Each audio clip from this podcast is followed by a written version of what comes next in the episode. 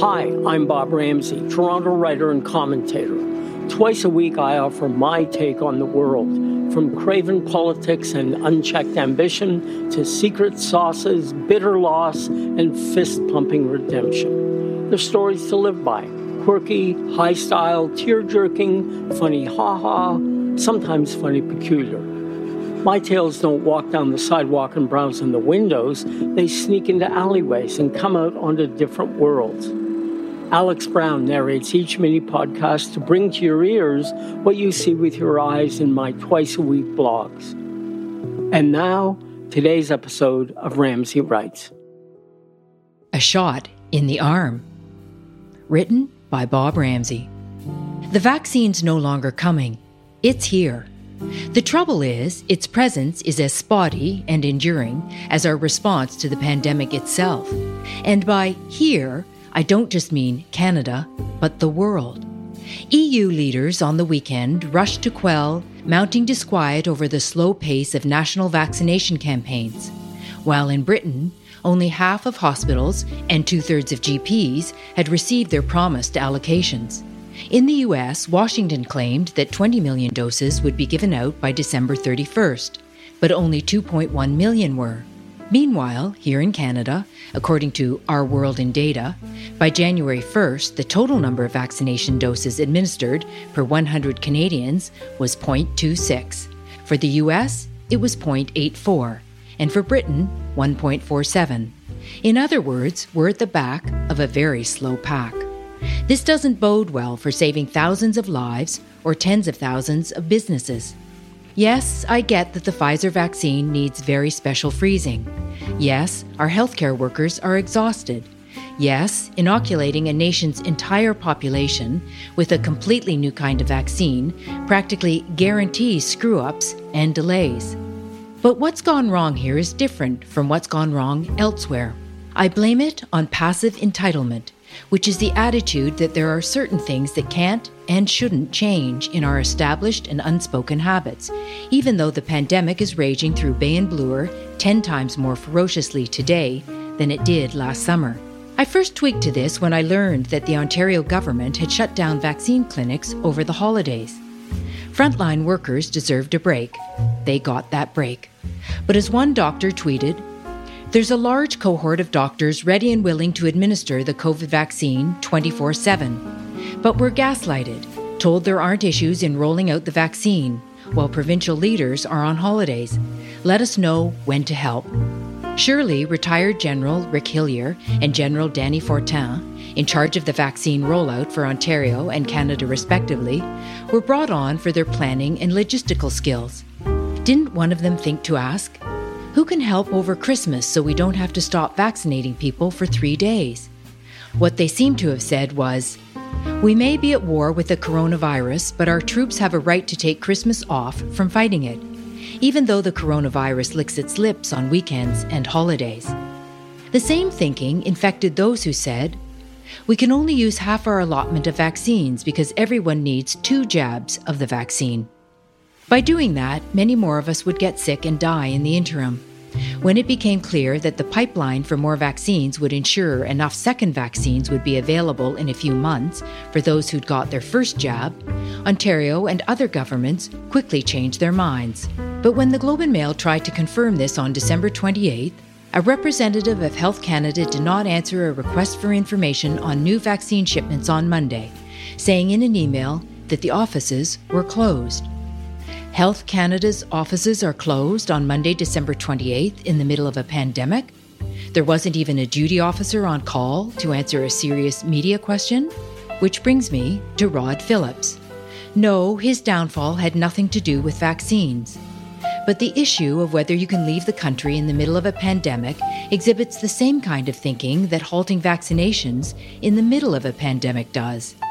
The fact that Alberta Premier Jason Kenney had to issue written orders to his MLAs to not leave the country on vacation speaks to a culture that feels not only will I do this, but I have a right to do it, unless I'm officially told otherwise. It here can range from going to St. Bart's for three weeks to shutting down vaccination sites because of the holidays. Again, they're not the same thing, but they're on the same spectrum they could even be morally equivalent. We often laugh at the ridiculous signs that warn us to remove our child before folding a baby stroller, or to never use a lit match to check the gas level in our car, or the warning on a box of rat poison that it has been found to cause cancer in rats.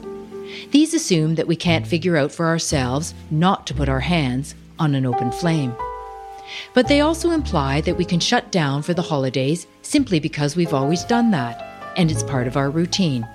So for me, the real scandal around Rod Phillips isn't that he thought he was special, it's that he didn't think he was special at all. Surely the generals know that we have some statutory holidays coming up. Family Day is on Monday, February 15th, and Good Friday on April 2nd. They should be asking, who will we get to cover for our regular vaccinators on those days? And can we confirm them now? Surely someone around the provincial cabinet tables is already raising their hand to say, Can we not get blindsided by the predictable and obvious again? Perhaps not. This all reminds me of the CEO of the Royal Mint, David Dingwall, who, back in 2005, in testifying why his expenses were so high, said, I'm entitled to my entitlements. In fact, he used the word entitlement 27 times during his two hours of testimony. Very Canadian. Today's Ramsay Writes was read by Alex Brown. For more information on Bob Ramsay, his work, and all the other things he does besides writing, go to ramsayinc.com. That's R A M S A Y I N C.com.